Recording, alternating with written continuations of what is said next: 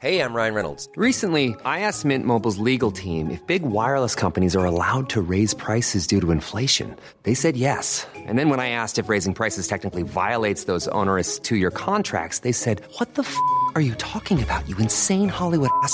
F- So to recap, we're cutting the price of Mint Unlimited from $30 a month to just $15 a month. Give it a try at mintmobile.com slash switch. $45 upfront for three months plus taxes and fees. Promo rate for new customers for limited time. Unlimited more than 40 gigabytes per month. Slows. Full terms at mintmobile.com.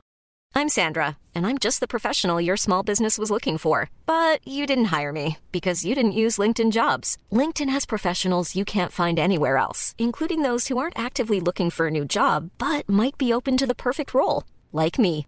In a given month, over 70% of LinkedIn users don't visit other leading job sites. So if you're not looking on LinkedIn, you'll miss out on great candidates like Sandra. Start hiring professionals like a professional. Post your free job on linkedin.com/people today.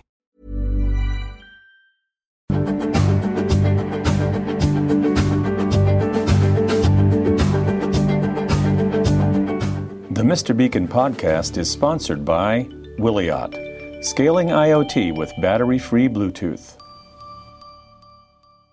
Welcome to the Mr. Beacon podcast. Very excited. This week I've got Mikhail Damiani, who's the CEO and co founder of Blue Bite, with me. Uh, Mikhail, thanks very much for joining us. Thank you for having me, Steve.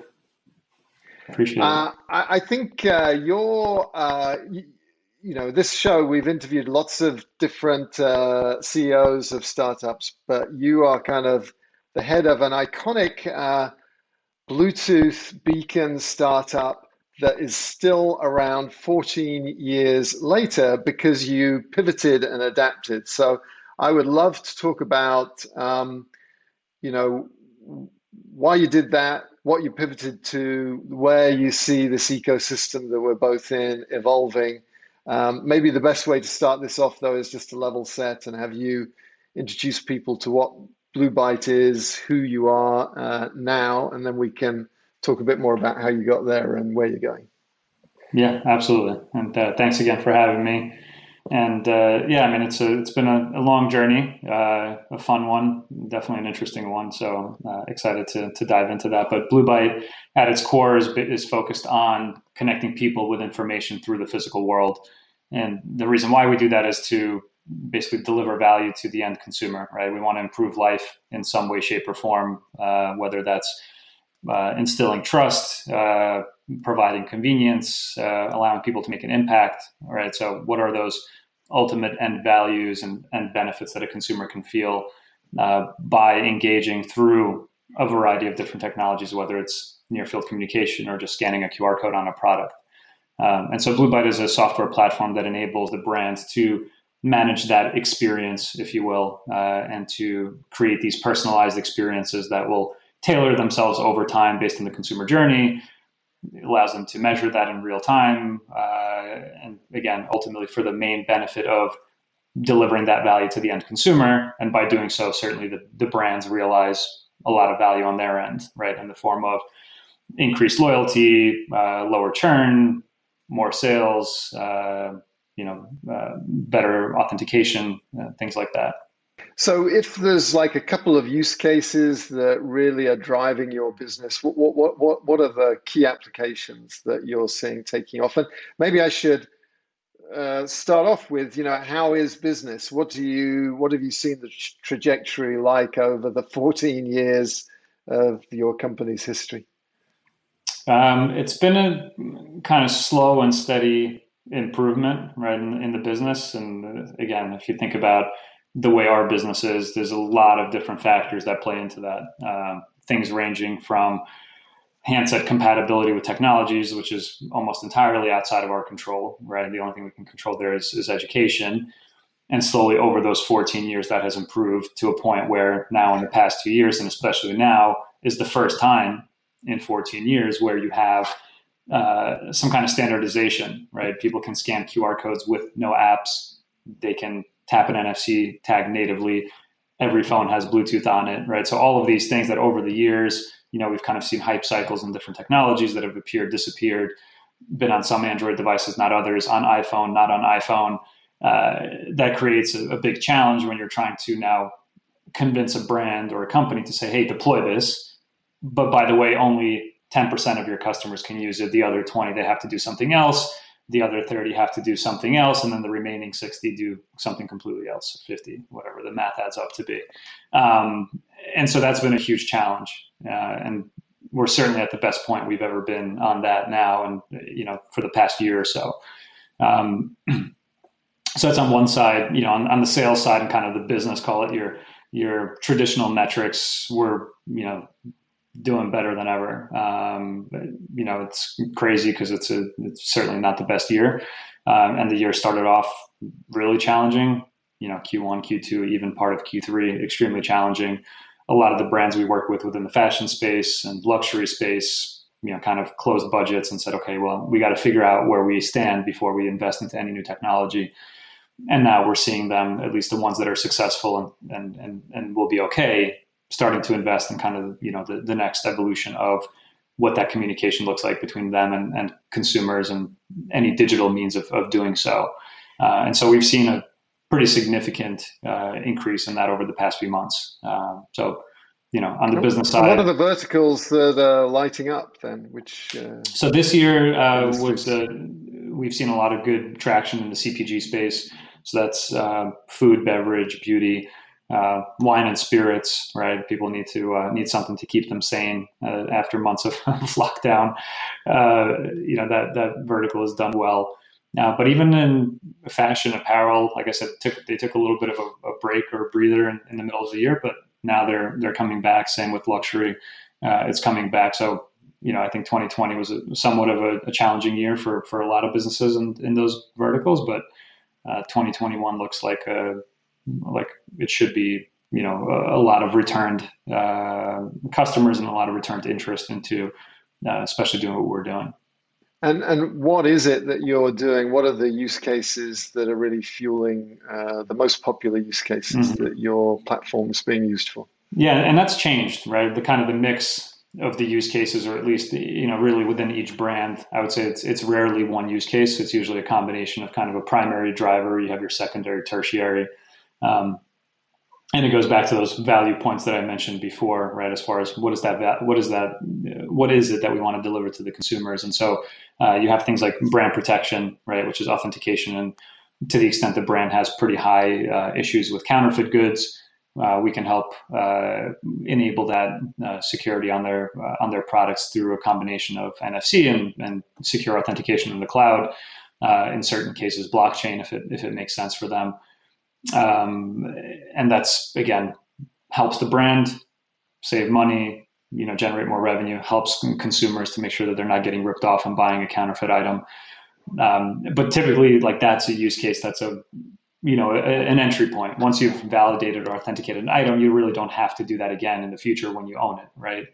But if you're going to go through the effort as a brand to invest into that technology invest in the process and the platform you might as well get your money's worth over time. And so um, the second big, and this is kind of the broadest use case, is this idea of personalized storytelling. Um, and so being able to deliver the appropriate information for a product in store, right? If I walk into a store, I scan a product. Maybe I want to see transparency information. I want to see where the where the materials were sourced from. I want to see how it was made. Maybe get a story about if it's an artisan product of how that product was made, the person behind it, you know, and, and their story.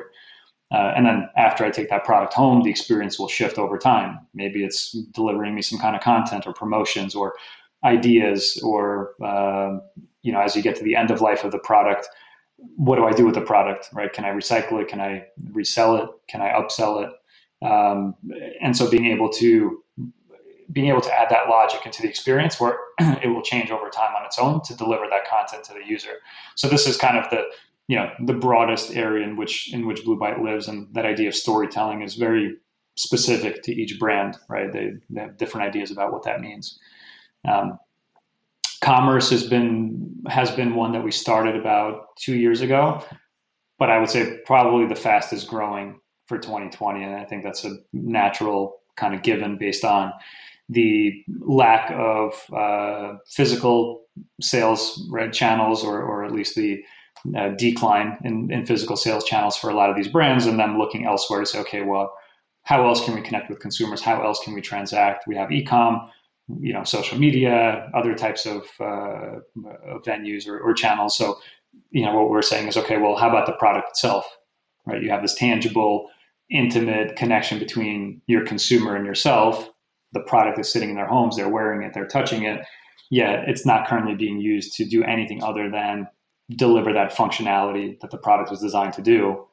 Whereas we can layer now this whole digital layer on top of it, and you can use it as as you would any other channel. Um, so commerce has been a big one, and um, but what does that look like? What does that really mean? Uh, can you give me an example of commerce? Yeah, so an example of commerce would be if you have a pair of, let's say, Adidas shoes, and you scan, you know, you scan that pair of shoes and say, "Oh, hey, Steve, by the way, you know, these Adidas, uh, you know, Ultra Boost running shoes that you have, they're great.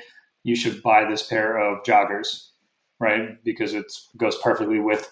you know your where you live with the climate outside you know the, these joggers are what we recommend to you and by the way because we know you own this pair of adidas ultra boost we'll give you a you know a 10% offer towards that purchase so that's mm-hmm. that's kind of an upsell um, commerce can also look like uh, peer-to-peer so these days maybe a little bit less relevant because we're you know socially distancing but in the days prior to social distancing and post social distancing you know to the extent i come over your house and say oh steve wow that's an awesome pair of uh, ultra boosts you have where did you get them? You say oh don't worry just tap them. Mm-hmm. i could tap your shoe. Mm-hmm. we'll re- we'll recognize on our end that it's not you who's tapping and my experience will be different. And say oh hey you like steve's shoes? Click here to buy yourself a pair and ship them overnight or two mm-hmm. days and i would do that and by doing so you would get some kind of credit for that for being an advocate of the brand. And um, so this implies going from putting these NFCs, because you're talking about using NFC here. it could be NFC, it could be a QR code. You know, we don't really care what the underlying technology ultimately is. Uh, it really depends on on the ultimate use case. But the the use case, you know, whether it's NFC or a QR code, we're used to a lot of these technologies being on a disposable label that's used in store, but I think a lot of what you're describing implies that it's actually integrated into the product, into the care label, or you know, what's the story of how that's progressed, and where are people putting these auto ID tags in the products? Yeah, yeah, and, and to your point again, obviously, if you if you put into something that's that's disposed of, then uh, you're going to lack that continuous journey, uh, and so um, it could be anything. I mean, Adidas is, is making shoes with a QR code on the shoe tongue. Uh, they've embedded NFC into the shoe tongue, so it stays with the shoe for the entire life of the product. Um, we've seen brands put, um, you know, put them anywhere. I mean, we work with outerwear brands that put them inside the sleeve.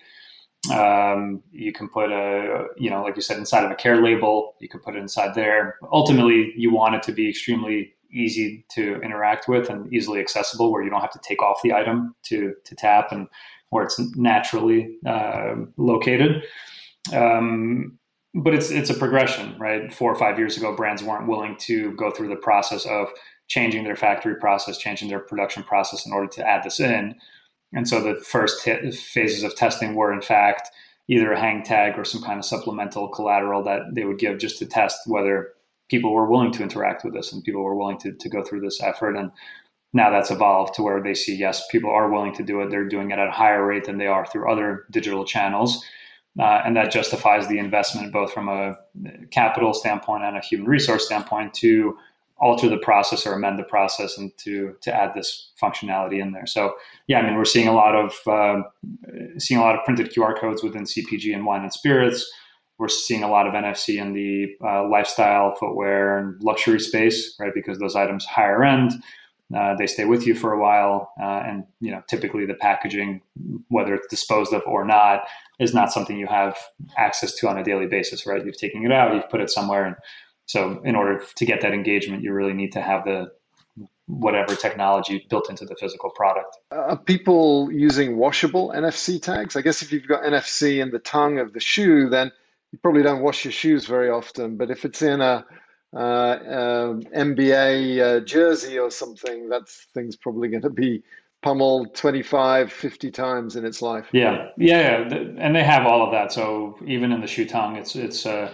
it goes through wash testing and and dryer commercial dryers and wear testing, and you know gets tested by all sorts of robots that beat up these shoes to make sure that the, it can withstand it. So you know, luckily, I think there's been a lot of advancement made by the companies that produce these tags, whether it's NFC tags or print QR codes, to make sure they don't you they don't lose their uh, their scannability over time, right, and, and kind of retain that.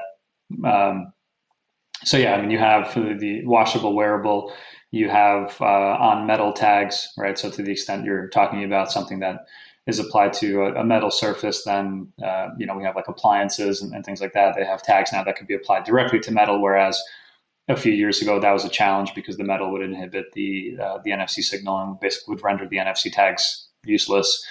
Um, so I think there's been a, a, good amount of progress made on the actual form factor side of things. What I find is, uh, as as an uh, as an entrepreneur, you who's passionate, you tend to talk about a really broad set of use cases of all the things that are possible. But the thing that I think a lot of people want to know is, okay, I understand the vision and I believe in the vision, but where is it happening now? Uh, what is the thing that's really driving the volume. So, and there's many dimensions that we could slice this by. So let's kind of go through them. There's QR code versus NFC.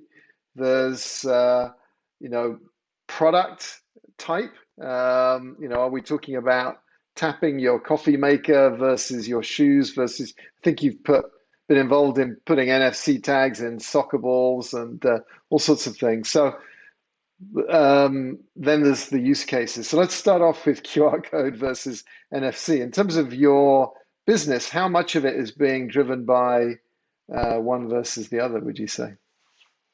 Yeah, that's a good question. I mean, we don't look at it that way um, in terms of, you know, when we okay. go out to market, it's not like we're going out and we say, we have, okay, we have a QR sales strategy or an NFC sales strategy, right? For us, that's the same just, thing for you. It's a URL. It's exactly. It's just that's part of the consideration set. Once you get to this, the the second part of what is the use case, what is the product, right? The ultimate, the the initial conversation is the same. It's okay. What is that value we want to deliver to the end user?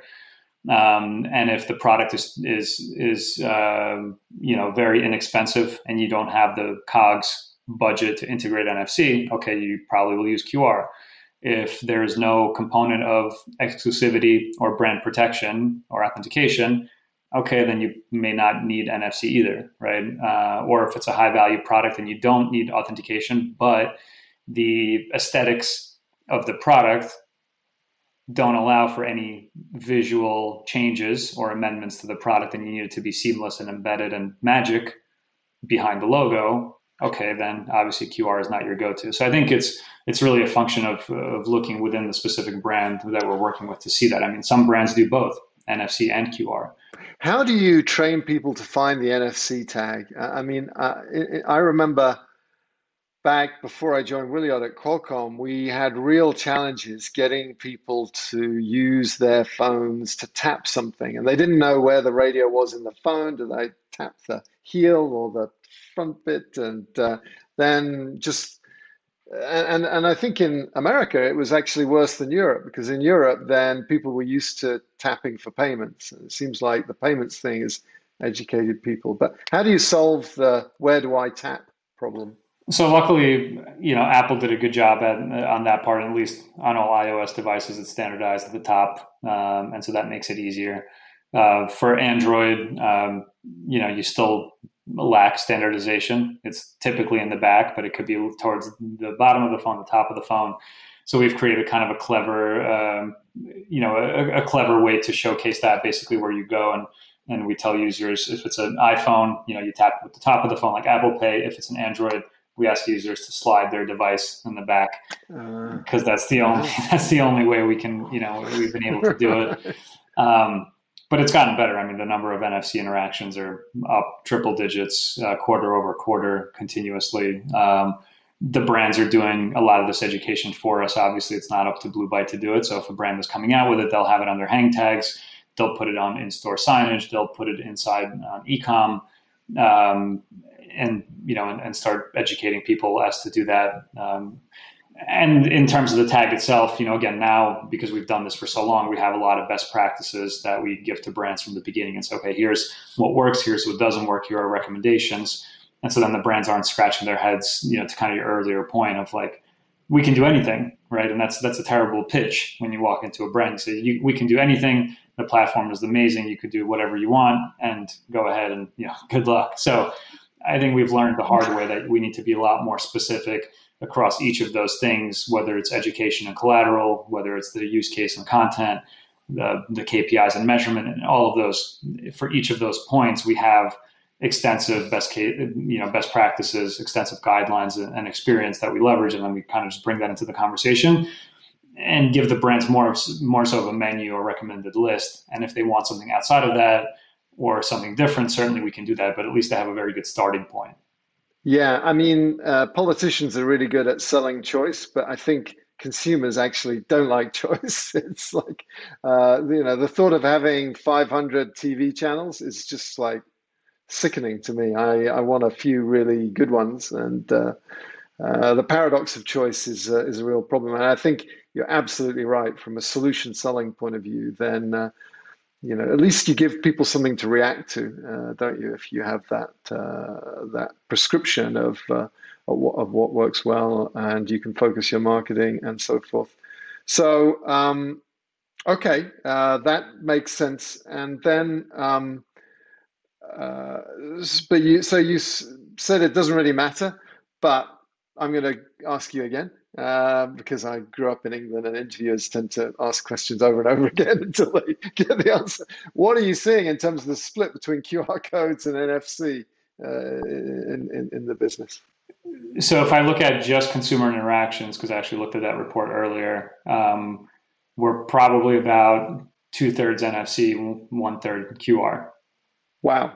That's completely the opposite of what I was expecting. And it was Why the opposite a year ago or two years ago and again, that may change, um, and it changes. It can change pretty drastically depending on the rollouts that we do with which brands, right? Because we have conversation now with brands where they want to put a QR code on, you know, 10 million uh, beverage packages, right? And that's going to skew skew towards the QR side, and certainly will change that calculation a bit. So, you know, for us again, because we don't have a specific uh, call it sales target, let's call it, or, or sales uh, strategy around, hey, let's go after businesses that only want NFC or businesses that want QR codes. It's it's a it shifts pretty often depending if you know we have a big customer rollout with one technology or another. So, what are the trends in terms of objects that are getting tagged? Would you say is there is there a pattern there? Yes and no. So, as far as industries, I would say we've seen this year specifically, as I mentioned before, CPG and wine and spirits more so than any other of our verticals, at least, right? There's probably 25 verticals out there that are relevant. We focus only on four because that's all we can do with the resources that we currently have as far as a sales team and, and marketing team. Um, but we are seeing a, a, big comeback in demand from uh, from the retail, lifestyle, fashion, and luxury space in Q4 and, and, moving into Q1 of next year. But a lot of this year has been around CPG, uh, food, beverage, beauty, um, and you know wine and spirits as well. And that's been a combination of QR and NFC, even within the same brand. Right? They're tagging some things with just QR, some things with NFC. It may be a function of looking at your high value goods and tagging those with NFC, and everything else is, is QR code is enough. Hey there, it's Michelle Norris. I'm host of a podcast called Your Mama's Kitchen. When I travel, I'm usually looking for a way to find a taste of home when I'm not at home. And one of the things I love to do when I am at home is entertain. And Airbnb allows me to do that. When I was in California recently, I rented a house that had a great kitchen. And when we were sitting around the table, we're all thinking, we're in someone else's house. Someone could be in all of our homes as well. If you have a home, but you're not always at home, you have an Airbnb. Your home might be worth more than you think. Find out how much at airbnb.com/slash host. Hiring for your small business? If you're not looking for professionals on LinkedIn, you're looking in the wrong place. That's like looking for your car keys in a fish tank. LinkedIn helps you hire professionals you can't find anywhere else, even those who aren't actively searching for a new job but might be open to the perfect role. In a given month, over 70% of LinkedIn users don't even visit other leading job sites. So start looking in the right place. With LinkedIn, you can hire professionals like a professional. Post your free job on linkedin.com slash people today. Um, and so that's why, again, it's, it's a little bit hard to uh, to break that down based on, on QR and NFC just because it's it's it's so widely variable.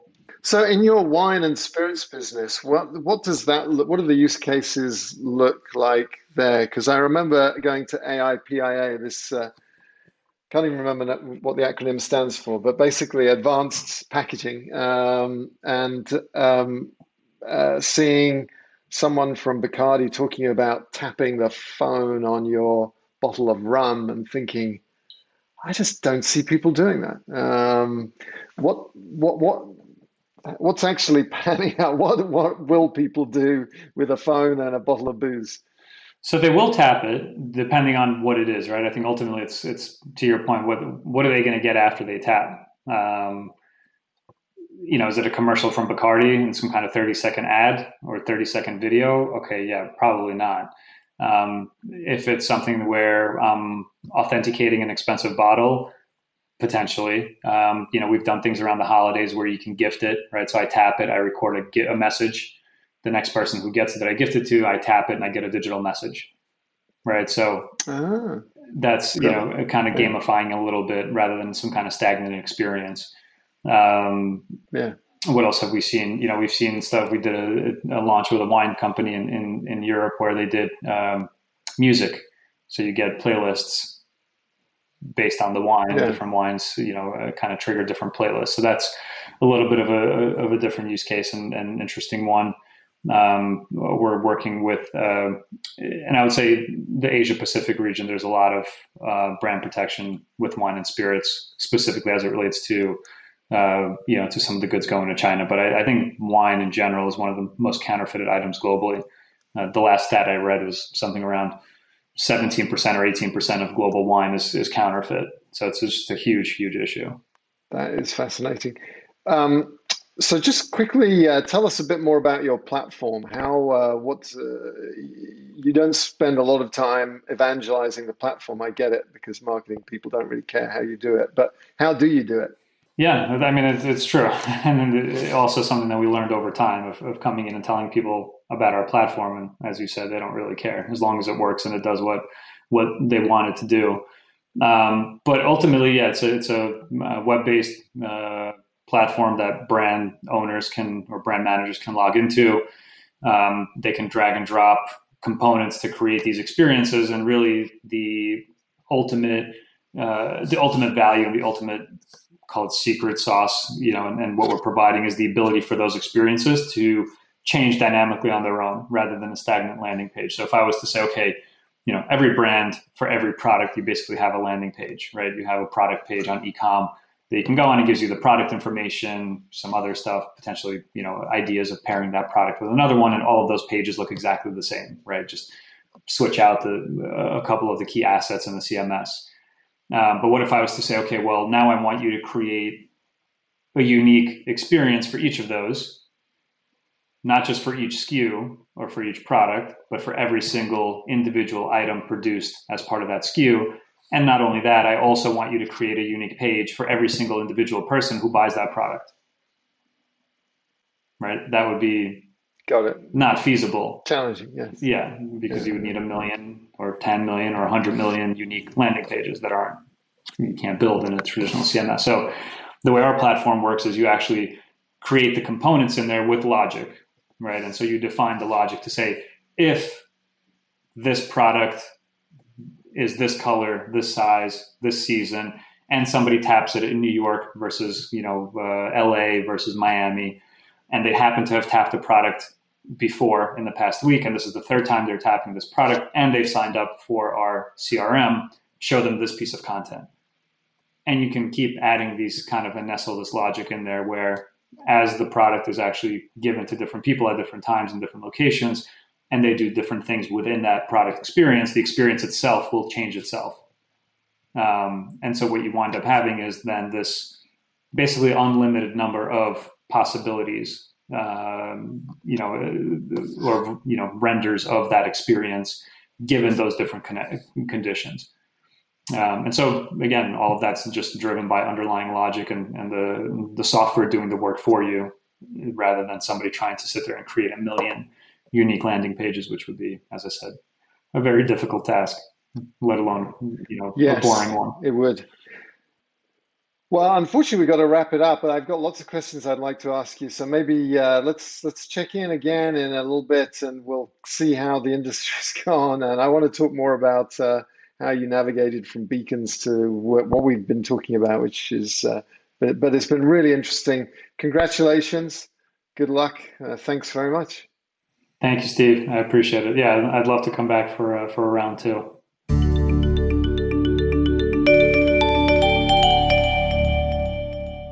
So you run Blue Bite. How did? What's the founding story of the company? How it was like 13 years ago, right? Yeah, it was uh, officially almost 14 years ago. So February of uh, 2007.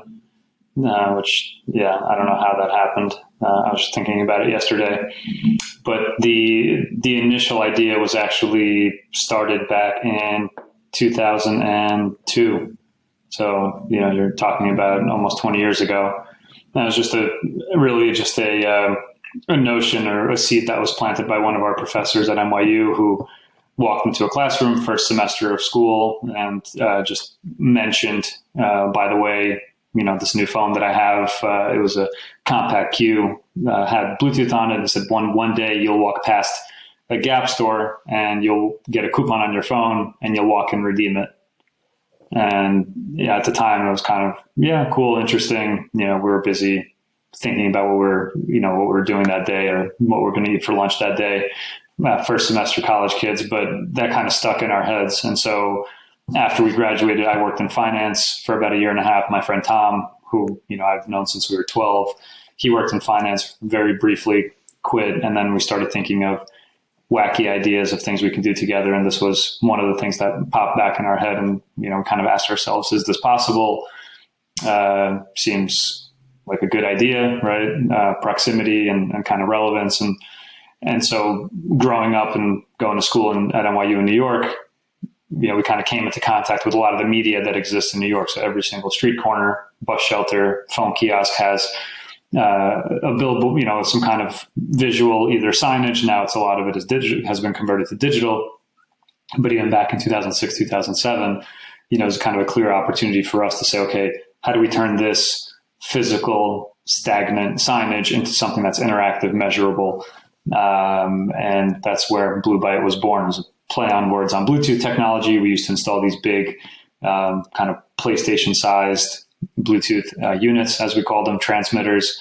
They needed power, they needed internet connectivity, and then you would basically through the cloud preload it with some kind of content. And as people walk past it, exactly as the professor mentioned, um, we can deliver them content. So at that time, it was couponing, uh, it was wallpapers, ringtones back when people used to pay 99 cents for those things. Um, but we would do that on the basis of proximity to the Bluetooth transmitter. So it was kind of version 1.0 of location based marketing.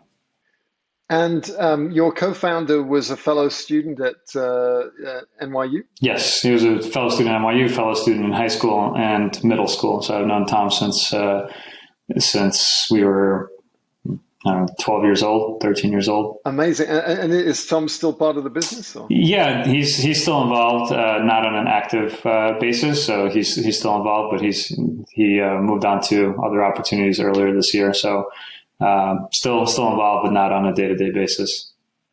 All right. And how did you figure out who was going to do what in the early days?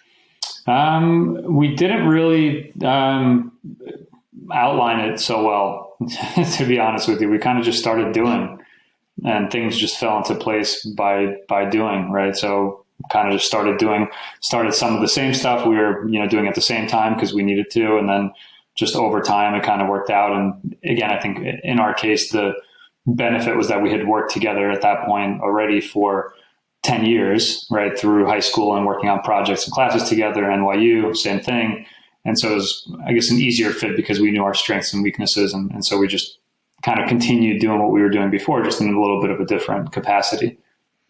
So that's pretty remarkable. So you basically got the idea in college. You did about three years of kind of normal jobs, and then suddenly you're creating your own company, and uh, uh, um, that's uh, uh and in the main part of the interview, we're going to talk about uh, about that transition that you made. So, um, um, what so what would you say is the secret to longevity? Because you definitely beat the the odds in terms of how long the company's been going.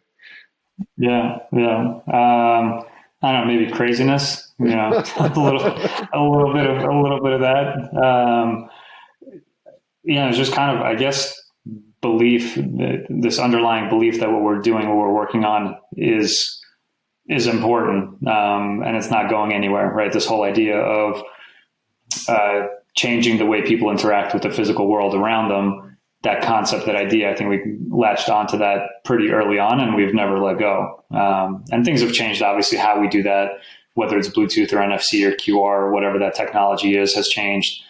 Um, the types of things we enable from media now, we work a lot in the connected product space.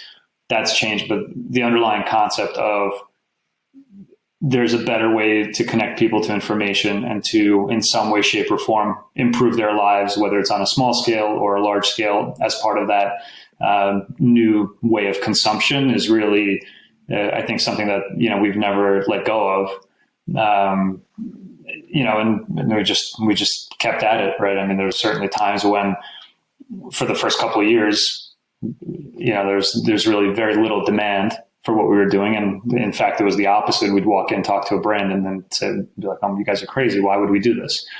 Um, and that was the case for for the first couple of years. And I'd say the past four or five have gotten better, but it honestly hasn't been up until maybe the past twelve months where we've really seen some significant pickup and adoption of, of what we're doing. Um, and so, you know, here we are. And what so what was your approach to funding? Was it bootstrapped to start off with, or did you get an angel investor? Or? Yeah, so we started in 2007. We bootstrapped it for about a year and a half. Um, actually, longer than that. So we closed our first round in 2009. So if you remember, obviously 2008, not the best time to be raising money after the market collapsed. Um, that's exactly when we were out there trying to raise money, and so we raised our first round, you know, seed about a million bucks in 2009 and that lasted us for five years. So we bootstrapped it, just two two of us, you know, and we hired a third person, hired a few more, scaled back, and kind of bounced around for five years trying to figure out what really the play was. And then we started seeing a lot of pickup in 2012, 2013. We started seeing the business pick up. We started seeing uh, opportunities on the NFC side, on the QR side, and in this whole idea and, and kind of world of connected product. Um, and then we started raising more significant capital in, in 2014. Um, expanded the team from three to 24, which is where we're at now. Uh, and now we're, you know, seeing the opportunity that's big enough and the market has developed in a way where we can go out and raise a significant amount of capital to further kind of scale that growth and to support the growth that we're, that we've been seeing. So, um, I would say we've, we've raised, you know, a decent amount of money, but certainly not what you see as far as companies raising money these days, just because we kind of had to wait for the market to mature mm-hmm. in a mm-hmm. sense in order to get you know the, to get the ROI on that investment. Because if if, if we had invested 10 million bucks into sales and marketing five years ago, it would have done nothing for us because the market wasn't ready to buy, consumers weren't ready to engage. Um, and so most of the investment has went into product and engineering over the past few years up until now. And um, when you were thinking about founding the company, did you always want to uh, set up a company? Was that part of it, or was it just kind of a means to an end? Um, yeah, I mean, I, I, think you know, kind of entrepreneurial spirit runs within you know within my family. Um, you know, I don't think I left college with the idea of like, okay, one day we're definitely going to start a company, right? I, we talked about it. Um, but that wasn't a clear path. I mean, I liked my job in finance. I did investment banking on the West Coast, liked what I did. I was good at it. Um, I think what convinced me to leave that, come back to New York to start this was just the size of the opportunity and just, you know, the, the scale and, and the possibility of what we can do here. Um, and that idea of, hey, we can create something out of nothing.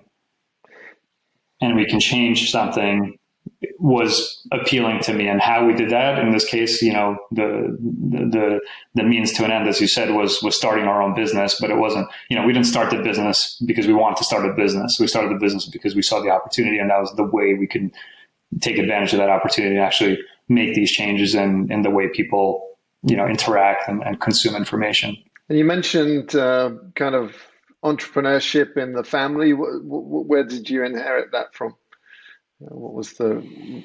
Um, so I guess a couple of uh, things. So I came here when I was in third grade from Russia. So you know, emigrated with my my family, my parents, and my my grandparents. Uh, my dad started his own company in in Chicago.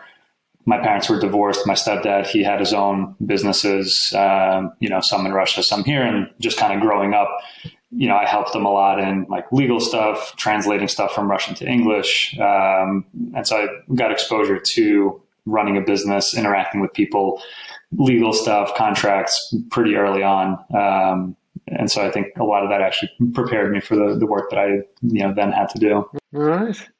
Fascinating. So uh, on to the music. Um, what, uh, if you had to pick three songs to take on a very long trip, say to Mars, uh, then what would uh, what would your choices be? Yeah, I have a pretty eclectic mix on my uh, on my phone. Um, yeah, I mean it's a we can spend a whole hour, probably more than that, on, on just that alone. Um, so let's start with I would say the first one would be, um, and you probably never heard of this guy, but it's uh, Iron Sky is the name of the of the song, and it's by Paolo Nutini. Okay, you're right. So, I have not heard of him. Uh, what's the yeah, music? So it sounds like an Italian opera singer, but he's actually Scottish. Um. So yeah, so it's a it's a it's a good song, um, you know, and uh, I don't know how deep you want to get into deep. into. Let's get why. into it. Yeah, yeah, I want to know why. All right. Yeah. So you should. I mean, I'm sure you'll listen to it after uh, after we speak. But you know, that one kind of speaks to me. It's pretty powerful song. It makes you feel, you know, kind of makes the hairs on your uh, on your arm stand up when you listen to it. Um, but that one to me is all about kind of how much we rely on others mm-hmm. to um, to affect change. Mm. Um, I think you know that song is, I guess, somewhat political uh, in nature, but in general, you know, whether it's, you know, politicians, government, whatever, to me, it's more, you know, how much, how much do I rely on others to implement change or to impact change or to do other stuff versus how much of that power is within ourselves to make shit happen, right? For lack of a better term. Um, so that's why I, I love that song. That's that's an interesting topic, isn't it? Yeah, as as an entrepreneur, you have to accept responsibility for everything. You know, you start blaming other people, then it's not going to get you anywhere. It disempowers yeah. you, doesn't it? But the flip side is, you know, as human beings, hopefully we uh, accept that uh, whether it's the genes we got or the education we got or the freedoms we enjoy, then that's, you know, that, that has a factor in our ability yeah. to be successful. You, I think immigrants feel that particularly, don't you? you? Because you kind of have a sense of this place that you left. In my case, I grew up in England, and uh, England in the 70s was not, you know, it was not the England uh, today. And you basically stuck in your space. You didn't, uh, kind of upward progression was not encouraged. It was, uh, and I look, you know, you look at the States and it may be corny, but this uh, ability to, uh, to achieve that and and applause for success. It's it's a factor in our success, or it certainly makes yeah, it easier. Yeah, I, I agree. And obviously, that was you know called the the underlying rationale for my family moving out of the Soviet Union in the early '90s. Um, you know, same same same principle, same idea, and uh, yeah, I think again, especially when you have that backdrop of coming from a country like that, you have less confidence in government and kind of higher power to help, right? It's it's more up to you. Um, but not to say, you know, it, to your point, obviously there are other factors in that you can't do it alone. Um, but it's to what extent do you expect, yeah. right, and rely on on that, uh, and what's that balance? Fascinating. So number two, what's the second song? Number two, obviously, you're familiar with uh, it's uh, Hotel California by the Eagles. Is that to do with uh, going to California as uh, as an analyst? No, no, no. It has nothing to do with that. And I'm sure you know that song has been uh, thought about and uh, you know kind of analyzed in so many different ways of what it could possibly mean, and I think it means different things to different people. Um, you know, for me, it kind of just reminds me of you know as we go through life, there are different things that pull us in. Mm-hmm. You know, and kind of that we get sucked into, and some of those good, some of those bad. You know, anything from I mean, a business idea, right? It's something you're kind of addicted to. Um, you know, could be other addictions and vices, or like I said, good good things as well. So that's what that reminds me of is just you know how life is, and you get pulled in and out of certain things, and some things suck you in more than others. Yeah, it's funny how these. It's a powerful motivator. It's I, I think entrepreneurs they see a problem, they feel like this is the way it should be, this is the solution, and it's really if I think that's why they get so passionate and maybe a little difficult to deal with sometimes because they have this very yeah. firm view of the way it should be, and that's what propels them through rejection and uh, all those other things. Yeah, yeah, for sure. So, uh, number three, what's the third song? Number three would be uh, "Running" uh, by two, it's a it's a posthumous uh, album from Tupac, and that one is actually featuring Biggie. Oh. So I don't know if you if you heard of that one, but it's a it's a good one. Yeah, um, I, I, actually so, I'll listen to it. Um, I started listening to his music mainly because I was wearing a Coogi sweater in Portland, Oregon once. Uh, we used to live there. We went back there for a weekend. I went through a phase of collecting these sweaters, and no one has comment ever commented on the sweater other than maybe someone I'm kind of socializing with. But I'd be walking down the road, and people would like high five. I was like getting adulation. I'm like, I, I, have no idea. I've never had this experience of wearing a sweater, and it uh, turns out that um, it's a rapper thing, and Biggie was the guy that popularized it, and uh, so now I can't wait to go back to Portland to wear my uh, because that's uh, where you get the adulation. So, so you're uh, that's that's an interesting uh, collection of music you've got there. Thanks, thanks very much for uh, sharing it with us.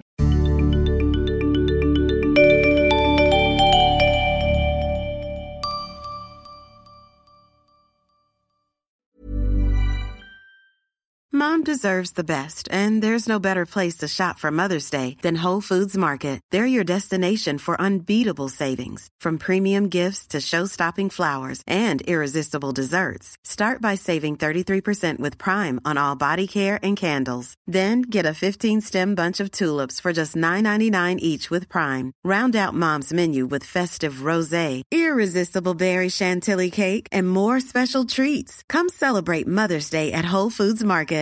Hey, it's Danny Pellegrino from Everything Iconic.